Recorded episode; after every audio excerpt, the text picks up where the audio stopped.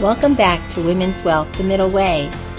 This is a little show that we concentrate on your money, work, your family. My name is Susan McGlory Michael, and I'm the CEO and founder of Glen Eagle Advisors, a wealth management company in Princeton, New Jersey. Thank you for tuning in with us today, and I am thrilled to have as a guest Myrna McDermott. I've known Myrna for many years. In fact, when I was raising my children, I envied Myrna because she was a woman who had a very successful career, traveled all over the world, and I'm going to let her share a little bit about her journey.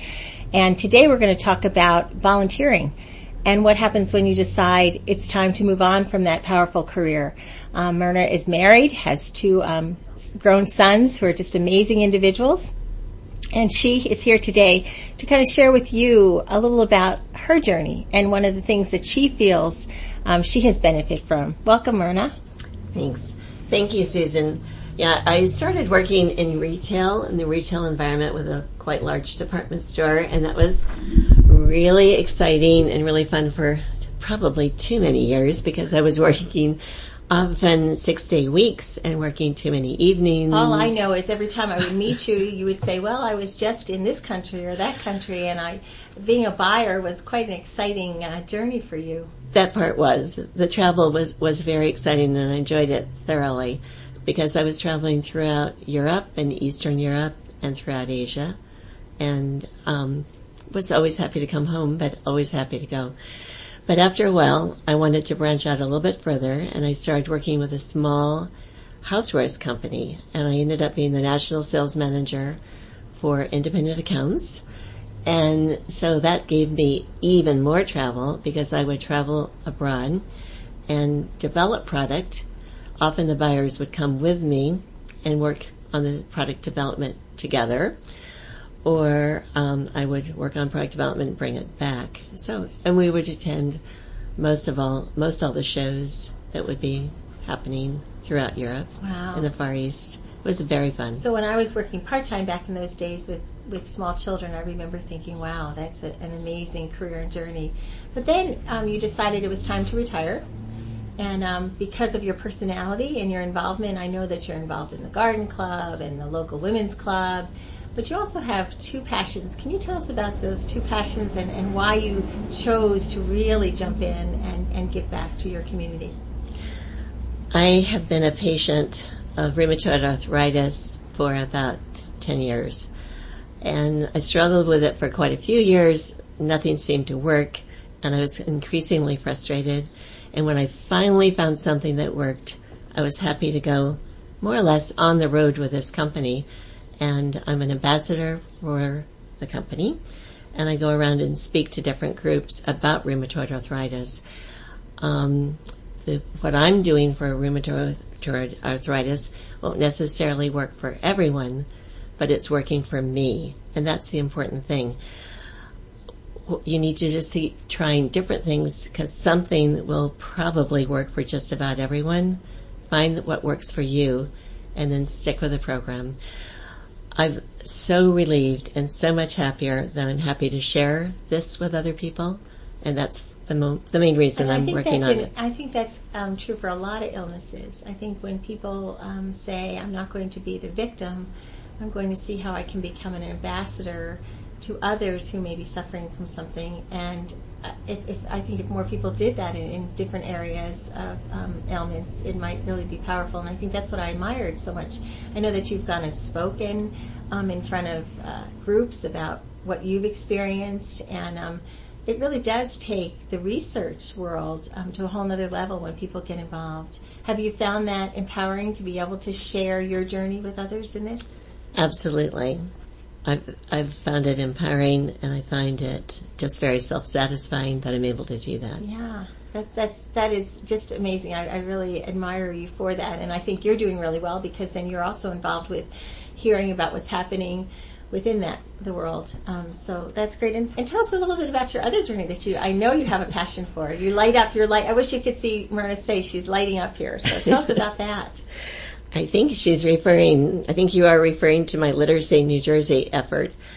And um, this is a recent passion, but I'm, I always wanted to do it. I thought it would be one way to really give back to the community and to individuals specifically. I'm working with a charming little lady who is studying English. She happens to be from Japan, which is one of my most favorite countries ever. So it's it's nice to spend time with her. Um, she's lear- learning how to speak English, read, and write, and she's actually she's been doing very well. She was doing pretty well before I even met her, but um, we're just sort of fine tuning it and have a really great time with her. And talk about crossing the generations. You know, you can each share your, you could share your journey with her and you can learn so much from someone who's just starting out and has so much energy to embrace. They actually find that 35 to 44 year olds and 45 to 50 year olds were most likely to volunteer. Um, the Bureau of Labor Statistics show, and, and that's sort of kind of encouraging. I, I think that so many of the young people we see today are out there volunteering. You have sons who are a role model for that for the next gen young generation because volunteers they say, spend sometimes 52 hours on volunteer activities during a period of like September to September, which I know in your family that's nothing. Uh, your husband is a volunteer, your sons are volunteer, and the scouting. Can you tell us a little bit about your family and how you've all become volunteers in the community? It's it's it's quite admirable. I'm very very proud of my husband. Gene started out um, with Cub Scouts when the boys were little, and he stayed with it through their journey through Eagle Scout. And he works with the district with helping Eagle Scouts on advancement today. And he also is an EMT in our little town. And um, my husband is now 67 years old, and he's the top responder in our town. Gene might go on 250 calls a year, and the next guy down the list might go on 50. I mean, he's he's really committed, and But he does love you are it. you are the core behind that in the house, I think, and her sons are also involved in a lot of these activities. And you have one son who's a firefighter, and another. They both were in the volunteer rescue squad. So it's been just so impressive that you're a family of giving back. So it's not just one person in a family. I think it. It's across the board. It's across the board. Which is, which for Everybody enjoys younger people who are raising their children, um, it's not about oh, I'm working so I can't do this. You were doing those activities while you were all you and your husband had careers and your boys were going through school. And I think that's the key. It's not that I can't I can't do it. It's even if one hour is better than no volunteer time. And I think you've experienced that with younger families and, and been a role model in the community for that. And that's one of the reasons we wanted to have you on. Can you give um, some examples of what you've experienced through the years and, and watching your boys? When did they decide that they wanted to get involved? They watched their dad doing this. They watched their mom, a, a very powerful career supporting dad doing all these things on top of raising children. When was it that your sons decided, you know, I could volunteer, I could do this? Because we, I often see your husband and sons around town together working side by side in generations. Our oldest son began as a as a fire. I'm sorry, he began as a junior firefighter in Cranbury at the age of 16. He was the first junior firefighter, and he kind of began the program. And shortly after that, he said he was going to be a New York City firefighter after he grew up. Grew up. And of course, I said, over my dead body. Well, we, that didn't work. You're not No. very powerful. that didn't work. After a while, I decided I needed to grow up and he should be doing whatever he wanted to do.